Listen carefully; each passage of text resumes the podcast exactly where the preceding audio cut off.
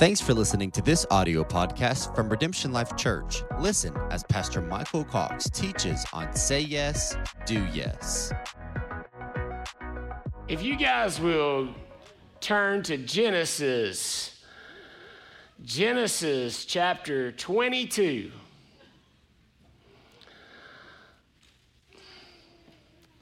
Paul, I think it was just the batteries. This thing's sounding better than it sounded in so long. You think it's the batteries? I think it's the batteries.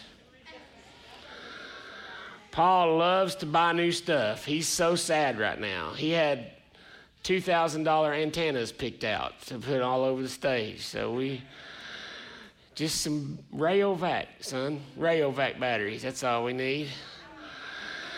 Sam's Club. oh, man.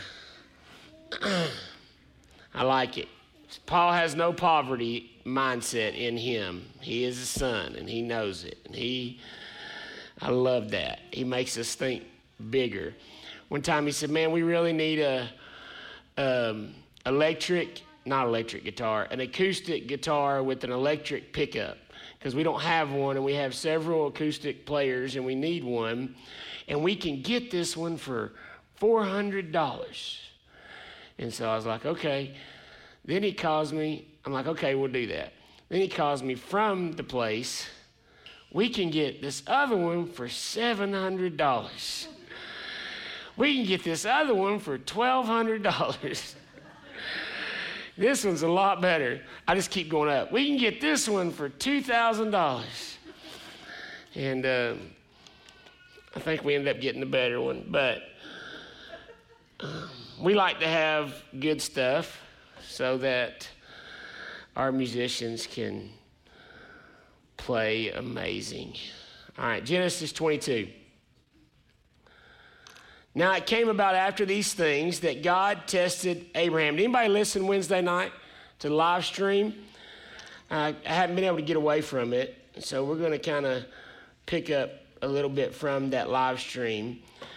Genesis 22, starting in verse 1. Now it came about after these things that God tested Abraham and said to him, Abraham, and he said, Here I am. He said, Take now your son, your only son, whom you love, Isaac, and go to the land of Moriah, and offer him there as a burnt offering on one of the mountains of which I will tell you. So Abraham rose early in the morning and saddled his donkey and took two of his young men with him and Isaac his son. And he split wood for the burnt offering and arose to the place, oh, it's not the batteries, of which God had told him. Get the antennas, Paul. On the third day, Abraham raised his eyes and saw the place from a distance. Abraham said to his young men, Stay here with the donkey and I and the lad will go over there, and we will worship and return to you. Abraham took the wood of the burnt offering and laid it on Isaac his son. And he took his hand, took in his hand the fire and the knife. So the two of them walked on together. Isaac spoke to Abraham his father and said, My father. And he said, Here I am, my son. Isn't that great? I love that. We're like sitting there and it's just the two of us, and they say, Dad. I'm like, Yes. Just lead with, just talk. We're just here. You don't have to say dad every time, you know. Tell them the other day, you say mom 57,000 times. I'm so glad my name's not mom. It'd be awesome. here I am, my son. And he said, you know, like there's nobody else there. I don't know. You don't have to say dad, right? Here I am, my son. And he said, Behold the fire and the wood, but where is the lamb for the burnt offering? Abraham said, God will provide for himself the lamb for the burnt offering, my son. So the two of them walked on together. Then they came to the place of which God had told them, and Abraham built the altar there and arranged the wood and bound his son Isaac and laid him on the altar on top of the wood. Abraham stretched out his hand and took the knife to slay his son. All right, everybody say Two minus one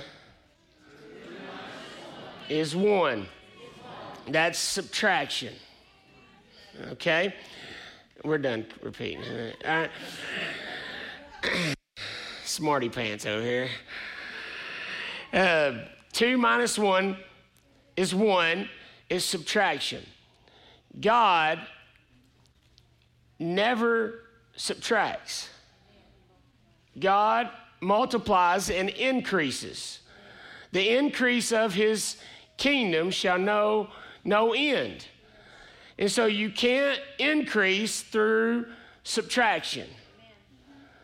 So God is always adding and multiplying exponentially to our obedience. What looks like surrender and sacrifice is really a gift, a reward, and a prize. Right? And so here we are. I mean, it's just real simple. Abraham tells the two guys with him, You guys stay here. The two of us, me and Isaac, are going to go up and make a sacrifice. What is happening here, what the plan is here, is for two to go up and for one to come back. That's sub- subtraction, right? And so here we are. Abraham has put the knife up. But the angel of the Lord called to him from heaven and said, Abraham, Abraham. And he said, Here I am. He said, Do not stretch out your hand against the lad and do nothing to him, for now I know that you fear God, since you've not withheld your son, your only son, from me. Then Abraham raised his eyes and looked, and behold, behind him, a ram caught in the thicket by his horns. And Abraham went and took the ram and offered him up for a burnt offering in the place of his son. Abraham called the name of that place, the Lord will provide. As it is said to this day, in the mount of the Lord it will be provided. Verse 15 Then the angel of the Lord called to Abraham a second time from heaven and said, by myself I have sworn, declares the Lord, because you have done this thing and have not withheld your son, your only son Indeed, I will greatly bless you, and I will greatly multiply your seed as the stars of the heavens and as the sand which is on the seashore. And your seed shall possess the gate of their enemies. In your seed, all the nations of the earth shall be blessed because you have obeyed my voice. So, this is the promise in verse 15 that we see. But you guys know in Genesis 12, 1 through 3, now the Lord said to Abram, Go forth from your country and from your relatives and from your father's house to the land which I will show you, and I will make you a great nation. And I will bless you and make your name great, and so you shall be a blessing. And I will bless those who bless you, and the one who curses you, I will curse, and in you all the families of the earth will be blessed. So we see this blessing, we see this promise in Genesis chapter 12, and then we see the Lord reiterate the promise in Genesis chapter 22. And so he just says the same blessing again, the same promise again, but he's already made that promise. And so if God reiterates that promise, there's this question mark in between. Look at, um, so, so it looks like sac- uh, sacrifice, it looks like subtraction, but what happens is, is Abraham comes back from Mount Moriah with a vision, with a greater vision, a greater redemptive revelation of God. Right. He sees God provide, he sees the Lamb. Can you see that in our obedience, in our sacrifice, in our joining him in his sufferings? We see him in a way that we didn't see him before. And so not only do they not lose one, they come back two, but they both come back with the revelation of the Lamb. They both come back with a revelation of the heart of the Father. and they, they have a deeper understanding of his nature. And so they can't move forward into promise without this process of getting a deeper revelation of the Father. They can't go into promise, okay? And so Proverbs 29 18 says, Where there is no vision, I read this all the time in the classic amplified version. It says, Where there is no vision, no redemptive revelation of God, the people perish. Okay, so you can want promise, try to obtain promise, be holding what looks like promise, but if you don't have a redemptive revelation of the Father with your promise, you will perish. So, God, in His goodness, in His love, in His mercy, will uh, require things of us that seem like sacrifice, but really they're preparing us to be able to walk in the promise like we can't walk in the promise without that greater revelation. Are you guys with me? And so, where there is no vision, the people, where there's no redemptive revelation of God, the people perish. Look at 2 Peter 3 in verse 8, but do not let this one fact escape your notice, beloved, that with the Lord one day is like a thousand years, and a thousand years like one day. Okay? Don't let this escape your notice. With the Lord, one day is like a thousand years, and a thousand years as one day. Verse 9 The Lord is not slow about his promise, as some count slowness but is patient towards you, not wishing for any to perish, but for all to come to repentance. Why do we perish? We don't have a redemptive revelation of God. We don't have vision. And so, why do we not have the promise yet? Because God is merciful. He's more concerned about you not perishing than he is about you tasting the honey. He doesn't want you to perish. He doesn't want you to enter Canaan land, eat of the spoil, but turn out perishing. Okay? And so look at that. The verse that says he's not slow as men count slowness, he's not delayed, he doesn't hold back, but he's patient. So we're talking about why things aren't happening fast enough this passage is specifically talking about the return of Christ. But I think any passage that talks about any promise that God has made can be used to exhibit the heart of God about all promises God has made. Okay? And so if he he's talking about God is not slow, we're going to God, why is this not happening? They're mocking in the previous verses you guys are saying he's coming back, but he's not coming back. All this is happening. The people of God are impatient and starting to wonder are these people right? What's happening? He says, God's not slow, God's not delayed, God's not having trouble bringing about what he said. God is patient. That means God is having to display patience to not give you the promise.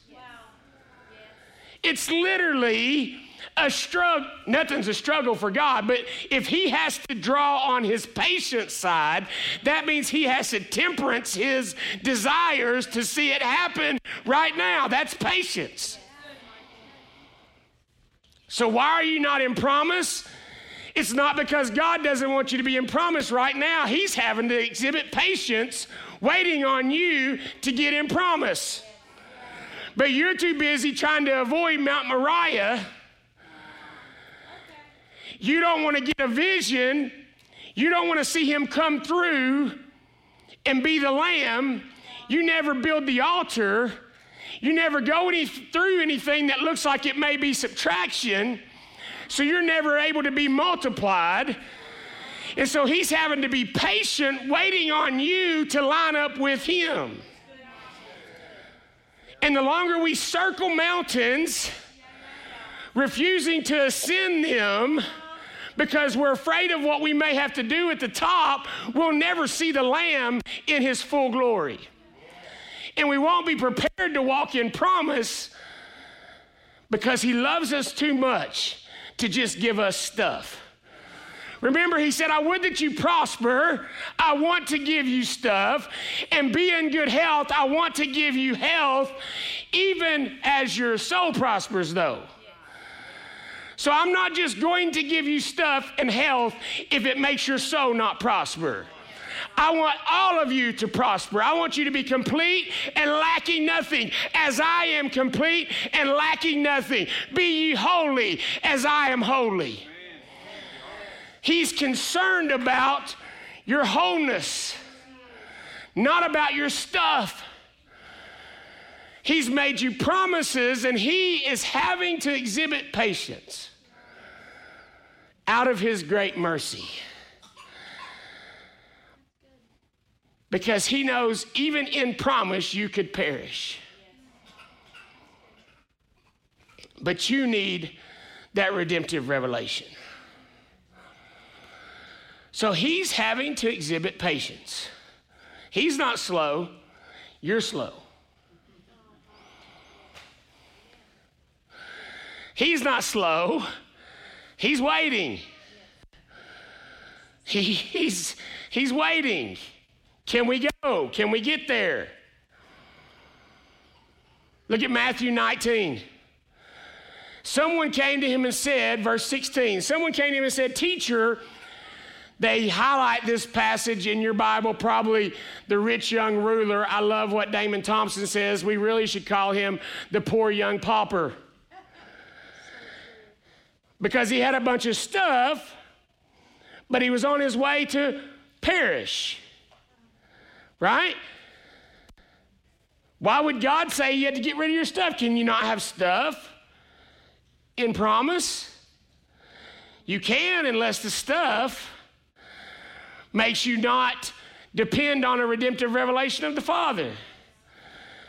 Anything that you'll look to as your redemption, other than looking to Him, will cause you to end up perishing because you'll put your confidence and your faith in it, and one day it'll be stripped away.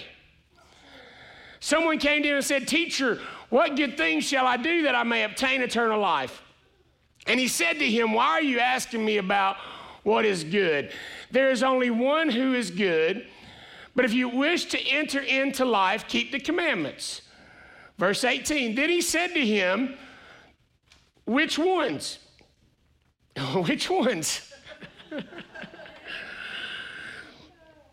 Isn't that what we do? and Jesus said, You shall not commit murder, you shall not commit adultery, you shall not steal, you shall not bear false witness, honor your father and mother, and you shall love your neighbor as yourself. Is such a picture of religion. Every Sunday, which one? How many? How many do I got to attend? Okay? How many time, how many songs do I have to stand up through? Do I have to raise my hands any today? We're constantly balancing what we have to do. We're constantly trying to figure out what is the bottom line. What is the lowest bar? What which ones? He told him, the young man said to him, All these I've kept since my youth, what am I still lacking? What am I still lacking? I think it's amazing that he knew he was lacking. I mean, because according to the law, he was great. Right? That's what happens at the end of religion. I got the list, I checked it twice, right? I did the things. What am I lacking? Redemptive revelation of the Father that only comes from Mount Moriah. Jesus said to him, If you wish to be complete, if you wish to be complete, Go and sell your possessions and give to the poor, so you will have treasure in heaven. Subtraction? Subtract yourself all the way to completeness? Subtract yourself all the way to infinite fullness? Looks like subtraction, but it's multiplication. It's when that other realm gets involved. Yeah. Right? Get to the poor and you will have treasure in heaven. You're complete based on what happens in heaven. And come follow me. But when the young man heard this statement, he went away grieving, for he was one who owned much property.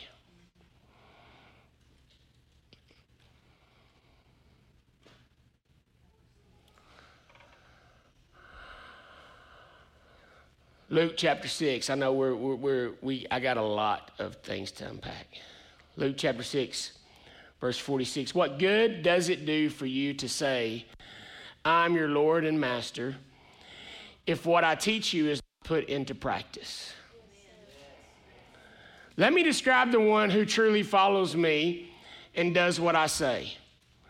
He is like a man who chooses the right place to build a house and then lays a deep and secure foundation. When the storms and floods rage against that house, it continues to stand strong and unshaken through the tempest, for it has been wisely built on the right foundation. But the one who has heard my teaching and does not obey, it is like a man who builds a house without laying any foundation whatsoever. When the storms and floods rage against that house, it will immediately collapse and become a total loss. Which of these two builders will you be? So, this picture today why do you call me Lord if you don't do what I say? You can call him Savior, but you can't call him Lord. Why do you call me Lord if you don't do what I say? And if you're one who doesn't do what I say, it's like building a house with no foundation. And it won't stand the test of time. What I'm getting at today is we need to be people who say yes. Yes to wherever path He's leading us to understanding. I, I, I wish I, I thought of an illustration this morning, but it was too late. I wish I just had center blocks today. And I wish I had yes spray painted on each one or labeled on each one. And your life, your promise, your wall that Nehemiah built, your security, your life of promise is just a culmination and an occur- accruing of yeses.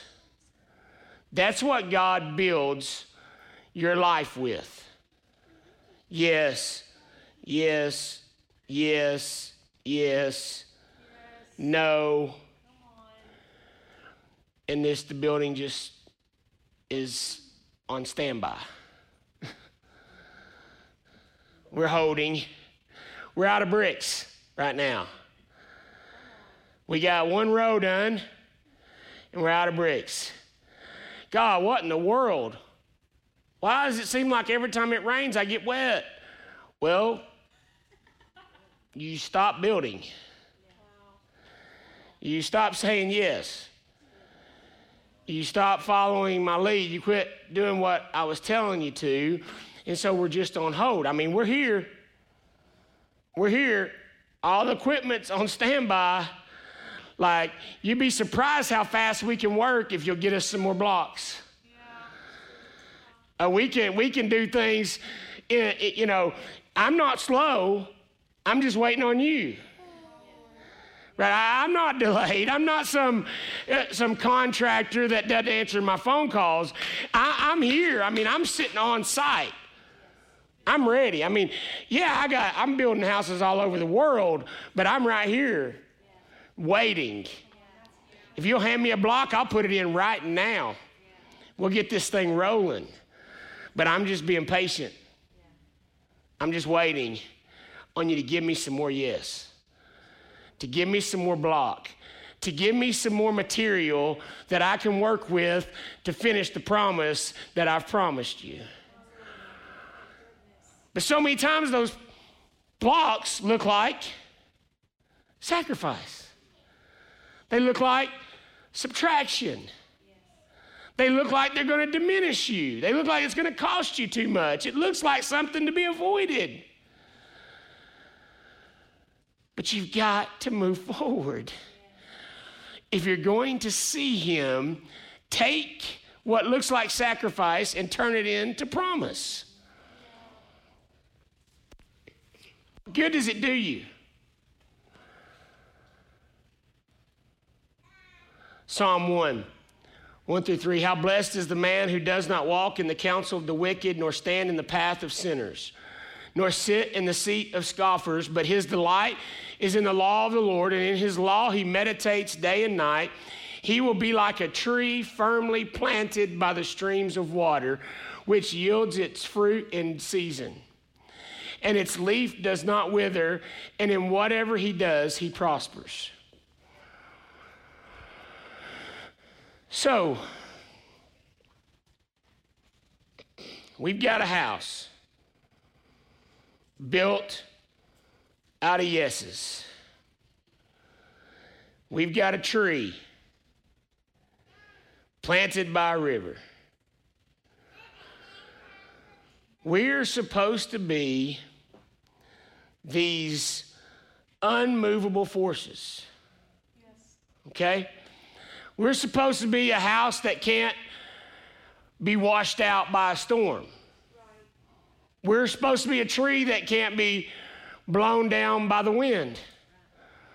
But all of this strength, according to Scripture, comes from obedience. It's what causes our roots to go deep. It's what causes our foundation to be strong. Not only is our yes important because our yes causes us to be able to lay hold of promise, we have to be obedient. I can't tell you the number of stories that people tell me about stuff that is so obvious and so clear that the choices we're making are in complete, direct violation to the laws of God and Scripture. And yet we're scratching our head wondering why we're not seeing all the things in our life that we feel that He's promised us. Why didn't He make my relationship that I do in completely outside of the way He tells me to do relationships be a relationship that brings ultimate fulfillment to my life and makes me complete. Why? It's like being the poor young pauper and saying, Why will God not let me be complete with my stuff?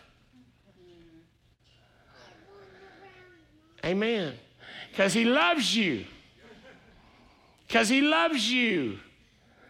And he's more concerned about the end of you than the temporal joy, not even joy, the temporal uh, feel good that you have with what you think is promise. Isaiah 61. Verse 1 The Spirit of the Lord is upon me because the Lord has anointed me to preach good news to the afflicted. He has sent me to bind up the brokenhearted, to proclaim liberty to the captives and freedom to the prisoners, to proclaim the favorable year of the Lord and the day of vengeance of our God, to comfort all who mourn, to grant those who mourn in Zion, giving them garland instead of ashes, the oil of gladness instead of mourning, the mantle of praise instead of a spirit of fainting, so they will be called oaks of righteousness, the planting of the Lord that he may be glorified.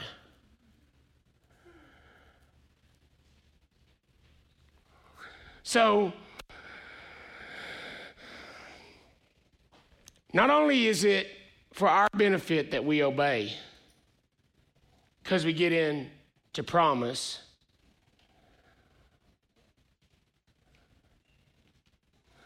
But our obedience is such a significant part of how those around us are able to live life and engage God. So, if we let our foundation be built, then when the people's house wash out, they can come into our house. Right? If we are an oak of righteousness, a tree planted by water, this is kind of where my thoughts went this week. We are significant in stopping the erosion that is happening around us. We are trees that are planted in places where erosion is happening, and we are there to build up and to stop erosion. Trees are significant um, weapons, significant deterrents of erosion. And here's why trees help keep wind from blowing the layer of topsoil off. The topsoil is what is the most fertile part of soil. And so without trees, there's not fertile soil for seed to be sown in. And so there has to be trees in your community, in your family, in your workplaces to help cultivate the soil of all those that are in fellowship and in close proximity to that tree. So it's so important for us to be the tree. Because we help preserve the topsoil, which makes people be able to. It, uh, it's amazing. I, am just looking at all these deterrents that trees do, and I wouldn't have thought of this one, but one of the just nah ones is that it decreases human traffic. Right? So when you think about Mark chapter 4 and all the different reasons why seed can't be grown in certain places, trees could be the answer to all of that. If you plant a tree, it no longer is a path, and over time, topsoil would then cover the path. And then, even the path that used to be a highway used to be a place where it was just about man and it was just about man's ways. But if you put an oak of righteousness there, and it will stop all of those different things that are man's ways, and it will begin to cultivate a whole new atmosphere, and the road will become a garden. Like Jesus turned a grave into a garden.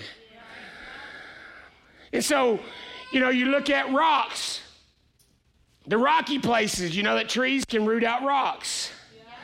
You ever had a tree come through your sidewalk? So some seed fell on rocky places, but there's not a lot of rocky places next to the oaks of righteousness. Because the oaks of righteousness push the rocks out of the soil so that the seed can fall.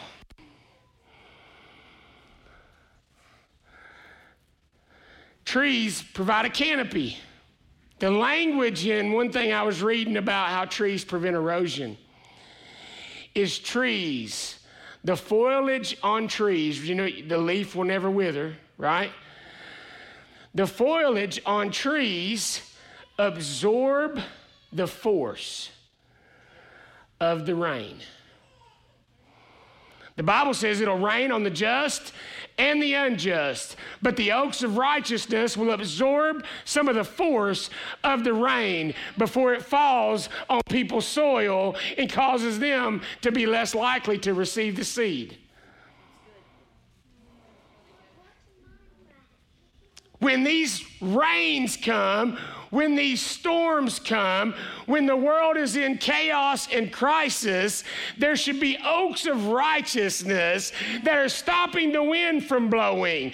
There should be oaks of righteousness that are absorbing the energy of the rain and, and protecting those that are defenseless because they have no faith.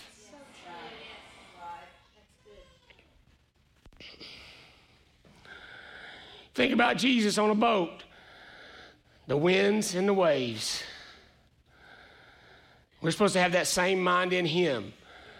That although he was equal with God, he thought equality with God was not something to cling to, but he was obedient even unto death. Death on a cross. And we're supposed to have that same mind in us that causes us to be able to get on people's boats and stop waves and stop wind and stop erosion in a climate, in a culture, in a city, in a state, in a nation, in the world. We're supposed to be fortresses. We're supposed to be strongholds. We're supposed to be strong towers. The name of the Lord is a strong tower. The righteous run into it and they're safe. We're supposed to be ones that carry his name. We ourselves are strong towers. We need to quit trying to run into strong towers and be strong towers. This church isn't the strong tower, you're the strong tower. Romans 8 18, I'm convinced that any suffering we endure is less than nothing compared to the magnitude of glory that is about to be unveiled within us. The Aramaic can be translated with the glory which is to be perfected in us completed in us. What did the rich young ruler say? Poor young pauper say? What did Jesus tell him? If you want to be complete, do this. If you want it to be perfected in you, then suffer. Then be obedient. Not because I want to see you suffer, not because I want to see you in pain, but because you have to get a redemptive revelation of me. And you can't do that by avoiding everything and buying your way out of everything. The entire universe is standing on tiptoe, yearning to see the unveiling of God's glorious sons and daughters, or the manifestation of the sons of God. The Greek word for unveiling is apocalypsis. It's the same word for the full ta- title of the last book of the Bible, the revelation, unveiling of Jesus Christ. The created universe is but the backdrop for the dramatic appearing of God's sons and daughters, unveiled with the glory of Jesus Christ upon them. The verb tense in the Greek text is clear that this unveiling is imminent, soon to happen, and destined to take place. God's glory will come to us, enter us, fill us, envelop us, and then be revealed through us as partakers of the glory. I love this. Although God will not share his glory with any other, we are no longer another. God will not share his glory with any other, but we're no longer another. For we are one with the Father, Son, and the Holy Spirit through faith in Christ. So now we share in his glory. And so when we are unveiled, his glory is unveiled. For against it, with the universe itself, for against its will, the universe itself has been, has had to endure the empty futility resulting from the consequences of human sin. See if this describes anything to you. Empty futility is purposelessness, frustration, or chaos the world against its will, the universe against its will, has been, has been put in a place of purposeless frustration or chaos resulted from the consequences of human sin. But now, with eager expectation, all creation longs for freedom from its slavery to decay and to experience with us the wonderful freedom coming to God's children.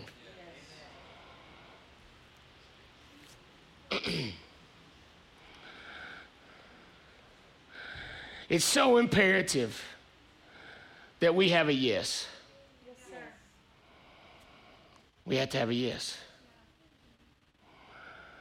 I really feel like today, very specifically, there's people in this room that have just had a no. God's called you to certain things. God's prompted you in certain things. And, I'm, you know, it's easy to say, well, God never called me to Africa. He's probably talking about God calling people to Africa.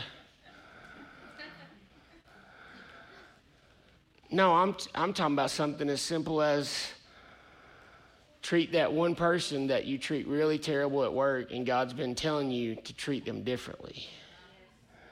God's been telling you to go out of your way and you're, he's patiently waiting on you to enter into promise until you go up Mount Moriah. That's the simple, silly things that promises hinge on. What seems silly, but they're not silly because we're doing things out of fear and rejection and hurt and pain, and we can't get a re- revelation of His redemption until we face those things. I believe so many of the yeses have to do with relationships, have to do with people, have to do with interaction, have to do with hurt and pain that we avoid, don't deal with, don't talk about, and we just cut people off. I ain't planning on getting here. And we just say no. You know, the same Bible that says all those awesome promises says go to your brother if you're offended with them. And you're still saying, why am I getting wet? And he's like, well, you, I don't have like the finishing parts of the promise because you will not deal with that thing. And so I can't give you promise with that bitterness in your heart. Somehow it'll get corrupted and perverted, and you'll think somehow I blessed your unrighteousness, and you can go around and just keep multiplying promise, and it won't happen, and then you'll be offended with me. So I'm not going to give you something that you're going to be offended with me about. I don't know.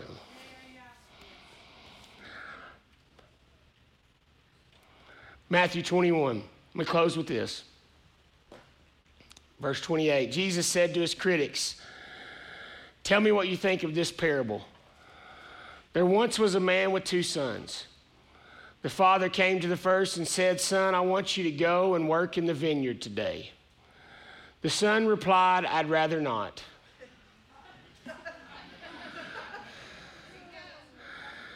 I want you to go talk to that person.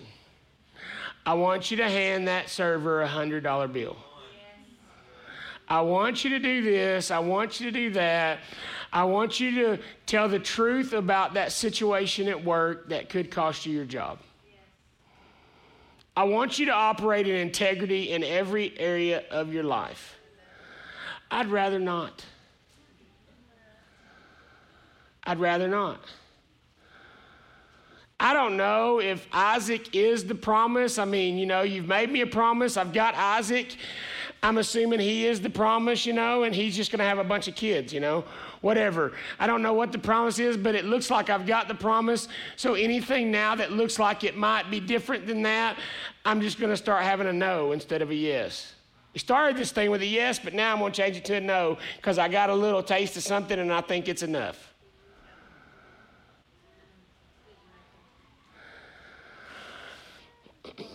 I'd rather not. I'd rather not.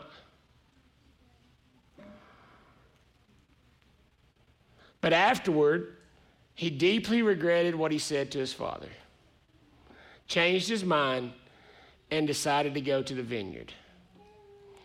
The father approached the second son and said the same thing to him. The father replied, the son replied, Father, I will go and do as you said. But he never did. He didn't go to the vineyard. Verse 31 Tell me now, which of these two sons did the will of his father? They answered him, the first one.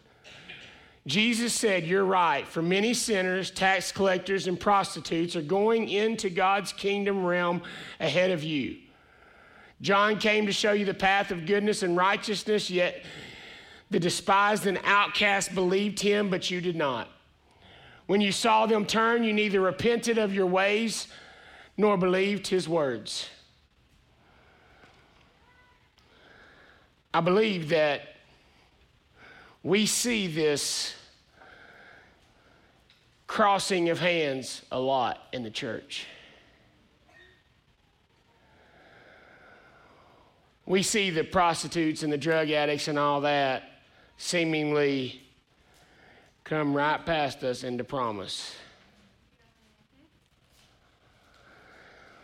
Because we've been sitting around thinking that we can say all the right stuff without doing it.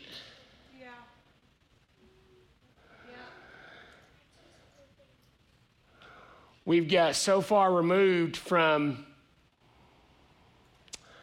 the, oh, what's the word I'm looking for? Oh my goodness. We've got so far from removed from the destruction, from the nastiness, from the awfulness of the consequences. And we've lived just enough. We're just chilling with Isaac long enough to feel comfortable just saying no to the little things he says now. And these people that are getting brought out of their depravity, that's the word I was looking for. We're so far removed from our depravity, we forgot how destitute we were. But there's people that are coming fresh out of that. God's reaching down into nasty, filthy mire, and He's pulling them out of it. and they don't want to go back to it. And they're so hungry to enter into all he has for them that they've got this massive yes. And they say yes to whatever he says. And we just see like the crossing of the hand, like Jacob did with Manasseh and Ephraim. We see the prodigals running past the older brothers when they come back, and we see the older brothers getting offended because they didn't get a party. We see the people in the church wondering why we're not being used like some of these people that just came out of sin. And it looks like judgment. It looks like sitting around hoping and wishing that they would fall. Hoping Kanye West messes up so we don't feel so pitiful about our own stance. That's for real. That's for real. We've got so comfortable with saying no and making it feel like we said yes that we feel no remorse. So even when you see them turn, you still don't repent. Even when you see the ones that said no go out and do what they said they were going to do, you still don't repent. You still don't change. You still don't go out and help them. How comfortable are we in just saying no? Actually, how comfortable are we in saying yes and then just not doing it? How comfortable are we saying that we follow Christ, but yet we never suffer? I mean, are we really following Christ? Which Christ? If you want to follow me, take up your cross and follow me. I know this is hard, and man, I, I mean, I, I, I just preached two weeks ago. Christians should do what they want to do when they want to do it, right? but they should want to take up their cross and follow Him because they know it's not subtraction. They know it's multiplication. They know that they'll join him in his suffering. They'll get a redemptive revelation of who he is, and the promise will be sweeter. The promise will be fuller. They'll be able to endure in the promise. It's like really to genuinely take in, I mean, I just see it like to really take in the fullness of the promise, it's like your stomach has to be stretched or something. Your mind has to be changed and transformed. Like you can't just go right there. You got to be changed in the process. Israel couldn't just go into the promise even before they messed up, right? Even before they grumbled and complained and, and well, I think they always grumbled and complained, but before God said you had to stay for 40 years, even before that, He still took them a way around. He said, because if He knew if they got into the battle before it was time, they wouldn't have had faith to fight. So He had to show them Himself, parting Red Sea so that they would have a redemptive revelation of who he was. If you get a promise that you don't know was completely undeserved and you were so depraved that you could never possibly have ended up where you end up, then somehow you think you have to keep yourself there. Somehow you'll think you have to maintain yourself there, and the promise will end up being a prison. You'll get the you'll get the promise, and you'll be striving so hard to keep up with the promise and to maintain the promise and to make sure you don't get kicked out of the promise that it'll become a prison. But if on your way to the promise you'll stop by Mount Moriah and you'll know that if it wasn't for the ram in the thicket, you'd have no promise, you'd have nothing, you're completely depraved. When you get to the promise, you don't start worrying about how long you're going to keep it. If he tells me to go lay the promise down tomorrow up on Mount Moriah, I'll do it again and I'll see multiplication again, I'll see increase again, I'll see enlargement again, I'll expand my borders again. Whatever you want, God, I'm ready to do it.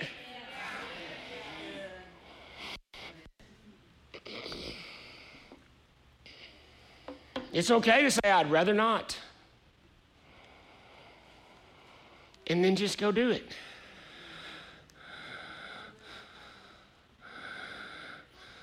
Jesus said, I'd rather not. Didn't he? But then he did it. And he even did it looking at joy.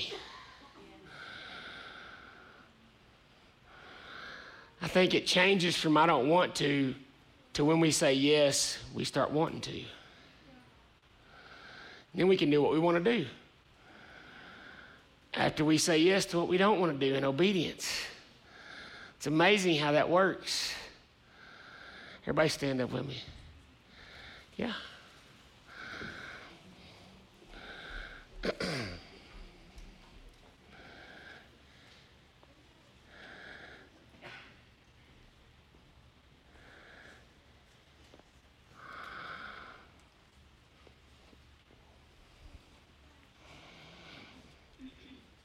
just how I planned it. John's going to finish my sermon.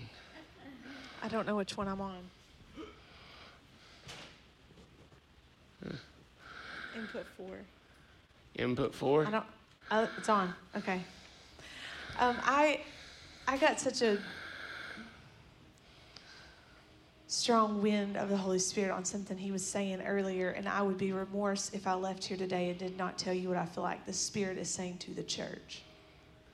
He has preached all over you as an individual today, and and that is absolutely worthy of response and us dealing with what you as individuals are saying no to or saying yes and not doing. But there's an invitation for this body, for this church to build, to affect a city. And what I fear is that we've got a good row of yeses and we've started and we've laid some blocks and because of our current pandemic and our current situation and, and the whole everybody take a sabbatical and rest, take a pause, what I fear is that the pause will turn into a no. And that we'll fall asleep on the pause. And we'll fall asleep. When God was trying to give rest to go back to building, we'll fall asleep. There's a prophetic word over Michael and I specifically, but I believe over the assignment of Redemption Life Church. And, and the prophetic word is Your yes will be louder than the city's no.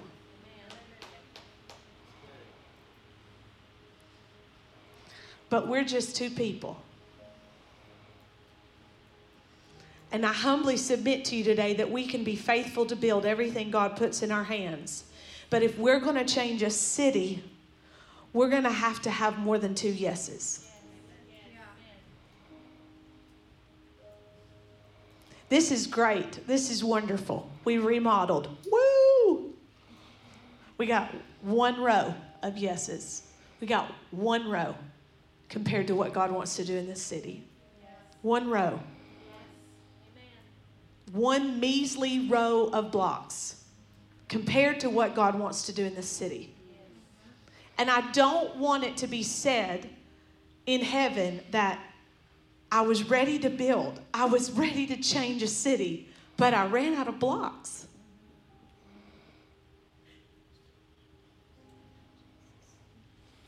I know that's heavy and it almost feels like I'm putting a yoke on you. I'm inviting you into what I believe the Spirit of God is saying to this church specifically. Yes, get your yes in your own time. It should spill out. Your yes in your privacy, in your own life, should spill into a yes here. And it will look like time and surrender and sacrifice. It will look like you choosing to pursue the kingdom of God instead of the kingdom of Babylon and of the world. It will look like that, but it'll be worth it. And you'll see a city changed and a nation changed and the nations of the world change. And if not you, who? If not us, who?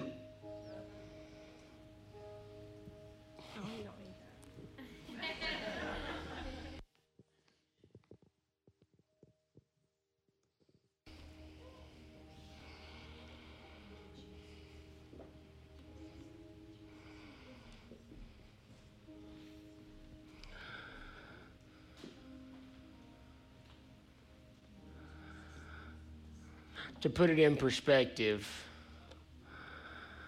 um, as a staff, when we meet, when we make decisions on particular things, how we're going to do, how we're going to communicate, how we're going to facilitate different ministry expressions. The filter I always ask them to run that process through is would that work at 10 campuses? So when it's one person doing 50 things at this campus, I say, would that work? Let's see. That would mean one person has to do 500 things.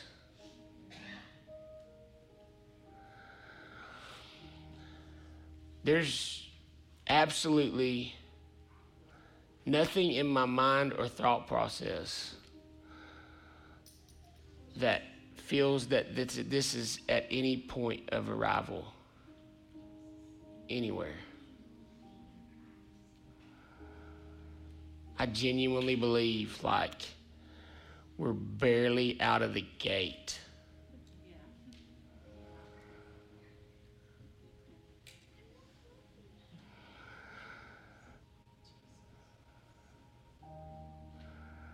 And it's the most exciting journey ever.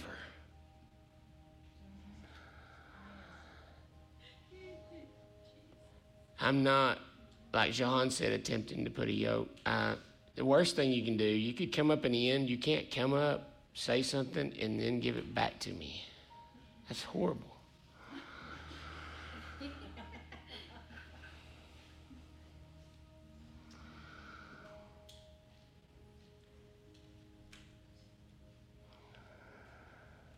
Um, I was joking with Josh. We did all the electric work when we were doing the renovation. And I mean, he's completely joking because he is ready to always move forward. But he was like, all right, we can't do anything else new for at least a year. and I said, brother, you're at the wrong church.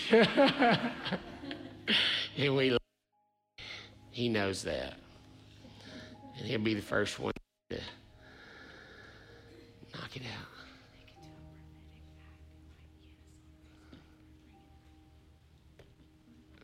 Why didn't you do that?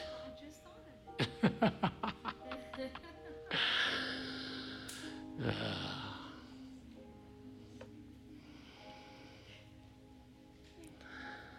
I do think that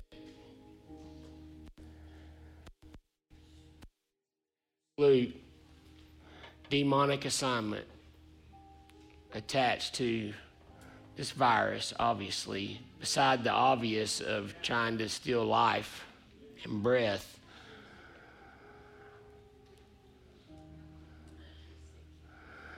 But I genuinely believe, believed. Let me, let me say what I believed and then say what I believe because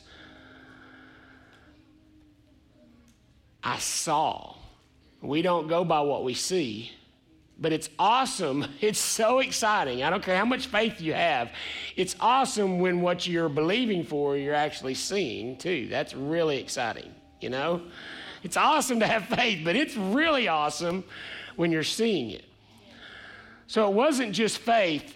When this thing first started hitting, and we had to go to viral service, you know, uh, online service, and all that stuff, I genuinely could see an uptick trajectory. It looked on the outside as a subtraction and backwards, but I really felt an increase. I felt an increase of anointing. I felt an increase of grace. I felt an increase. I felt a fresh breath at our back. And it seemed the timing. I mean, we finished our sanctuary, we're getting ready to have our first service, and then this hits, and we're delayed and all that stuff, and it looked backwards. But what I could see in the spirit looked trending up. Yes, sir.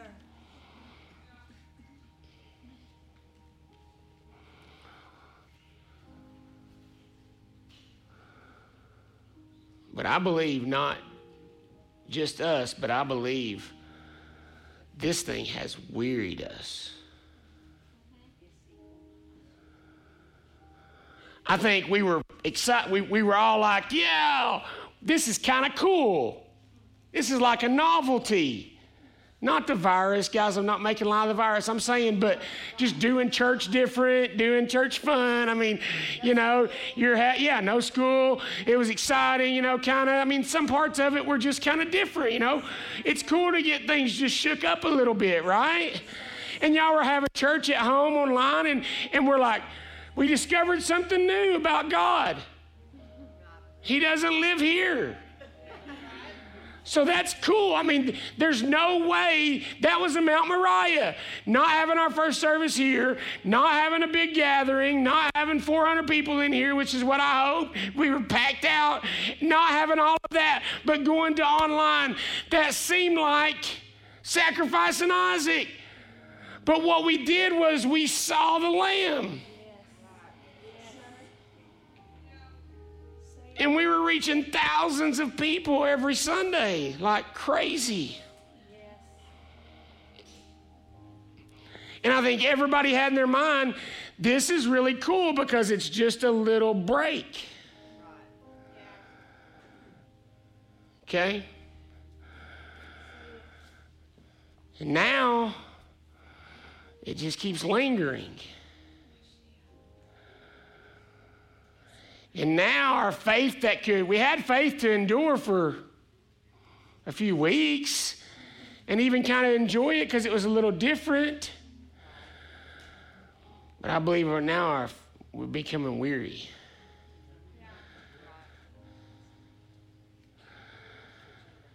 And we're just kind of feeling hopeless.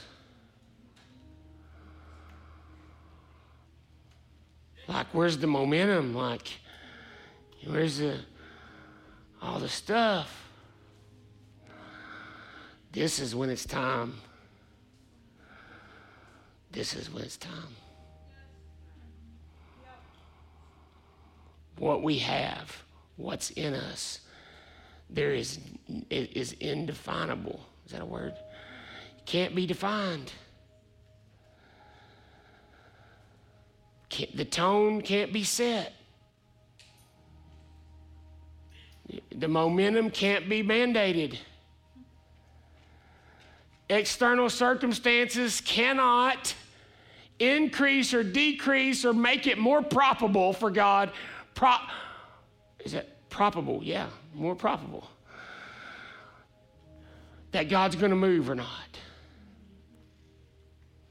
That He can actually use this thing and bring increase still. But there's only so long you can look at the same thing over and over again without starting to believe, possibly, it's what is a lie is the truth, and what the truth is a lie. It's hard sometimes.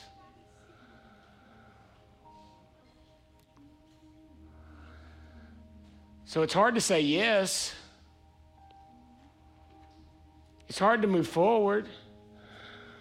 We all are so afraid of what we might be saying yes to or what might be the new norm, what it may look like.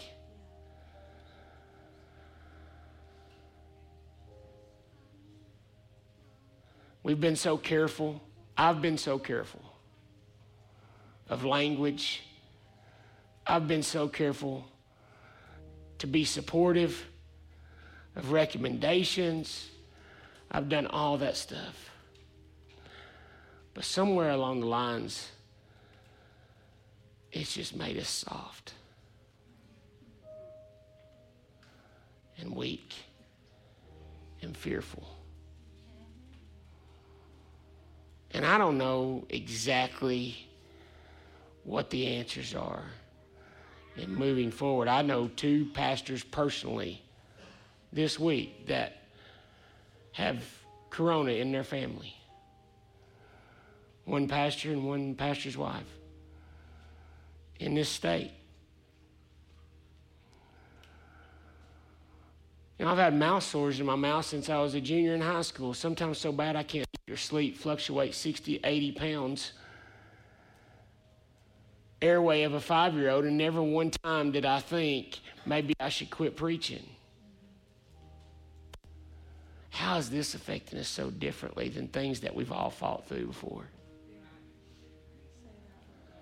It's oppression.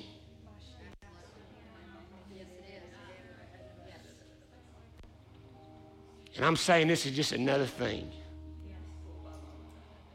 I'm tired of being delicate. I'm tired of being fragile. I'm not trying to be light to it.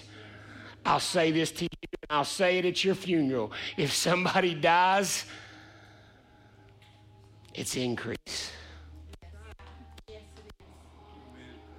We can't, we can't value life with man's system. We rejoice at death and we mourn at birth. How are we going to move forward if we're doing it all backwards? How do we say yes to what God says if we're using the wrong calculator to figure out if we're subtracting or adding or multiplying? I'm tired of it. And I just want to break fear and intimidation and impression off of you right now in Jesus' name. We know, we've seen it in Scripture, we've seen it lived out. So many times, fear cloaks itself in wisdom. Calls itself wisdom, calls itself be using good judgment and all that stuff. But you know, if it makes you want to hide and it makes you want to die and it makes you think you can't move forward, that's not wisdom because wisdom is from God. God has not given you the spirit of fear, but of power, love, and of a sound mind.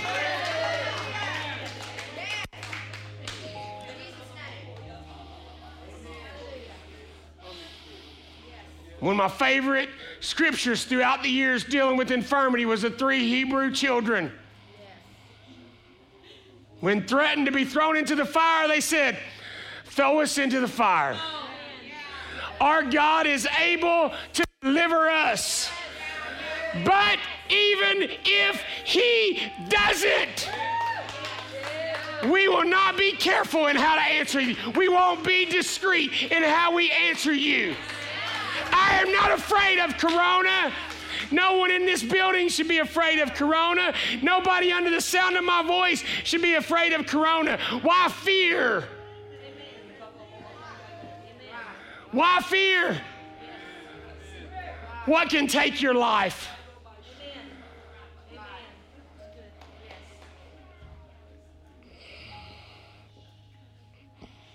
Because God loves me. and He's got me.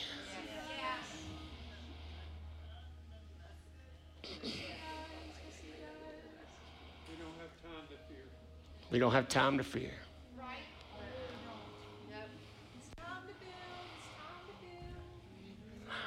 I think this is our yes today. I think this is what we repent of today. I knew today we needed to end in repentance. That was my plan. We have to repent.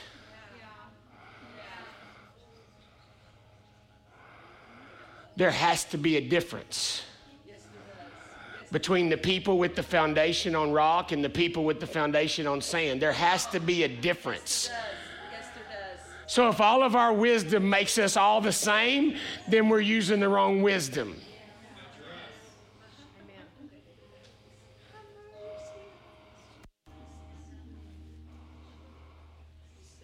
I know of men of God that were used mightily. Is it the bubonic? Is that how you say it? Plague? Bubonic plague? What was it? John J. Lake? John G. Lake? They said that stuff will kill you. He was seeing people being healed of this plague, and they said, Why would you go into it? He said, Put it on me. They looked at it under a microscope. They put this live plague on his hand, and it died. The earth is groaning for the revelation of the sons and daughters of God to take their place as oaks of righteousness so that the winds of Corona cannot blow the soil off of their life so that they can receive the seed of God's word and it can spring forth and give them everlasting life.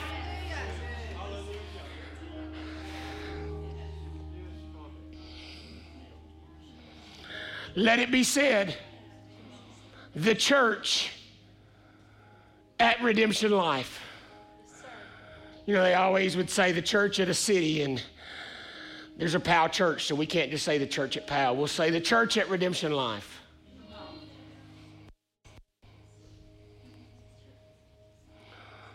We'll be like a tree planted by living water.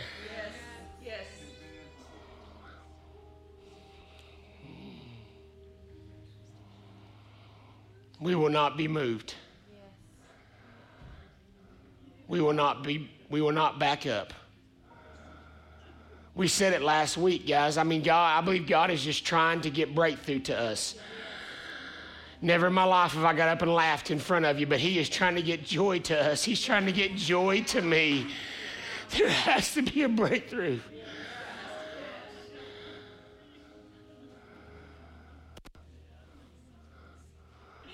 We cannot keep looking like men look.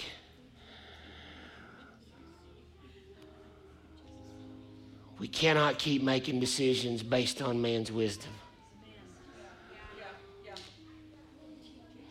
The world needs the church, the world needs the oaks of righteousness. Let it rain.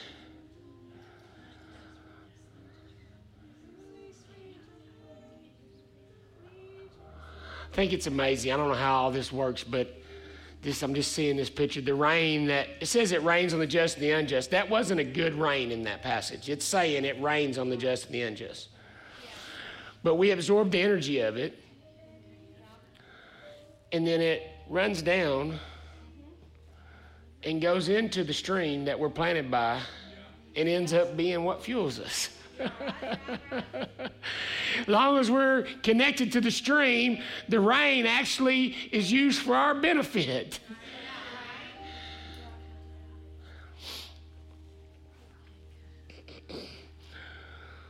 We can't be afraid because we're the shields, we're the rescuers, we're the strong towers.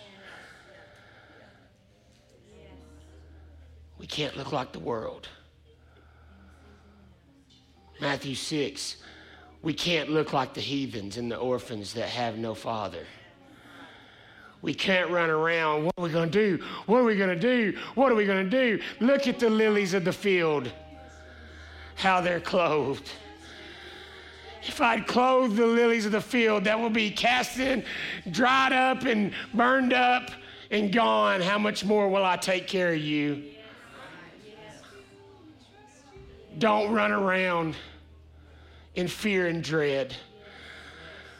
Just break oppression off you right now in Jesus. Every word that's been spoken out of man's wisdom every demonic assignment to bring fear and a yoke of oppression on this on the people of God and this culture and this climate. I break we expose it right now. I break the back of it right now. They've spoke things into existence. There's been things used for political purpose and all kinds of things, but men are using their mouth to come into agreement with demonic powers and they're releasing curses. But God, you said to Abraham, I will bless those that bless you, and I will curse those that curse you, and through you, all the nations will be blessed.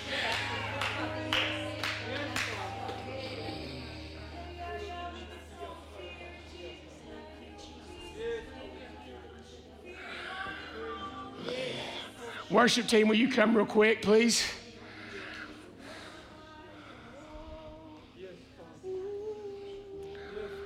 We're just going to battle for just a minute. We're just going to we're just going to kick fear in the face just a minute. For just a minute. For just a minute. For just a minute. Come on, let's get a little retribution. Can we get a little retribution? I'm ticked off. I want a little retribution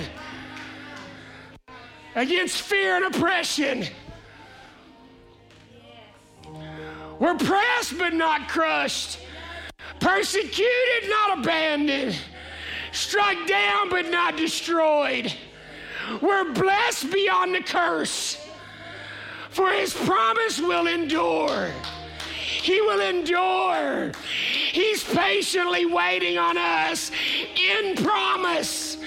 We say yes. We say yes. We say yes. We say yes. Yeah,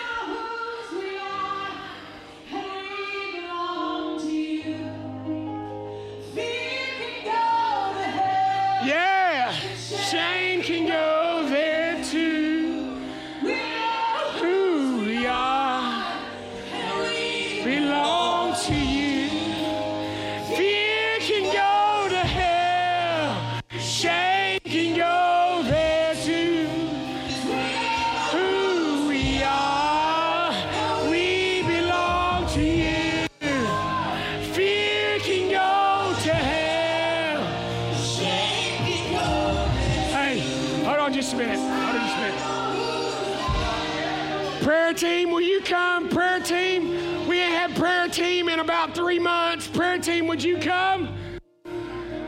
While we're singing today, if you want prayer, we're going to come into agreement with you. Break the yoke of oppression off of you. If you've been living in fear, if you've been feeling yourself slipping into despair, we want to pray with you today and agree with you. God hasn't given you the spirit of fear, but of power, love, and of a sound mind. Thanks for listening to this audio podcast from Redemption Life Church. Be sure to stay connected with us on Facebook, Instagram, and Twitter at Redemption Life.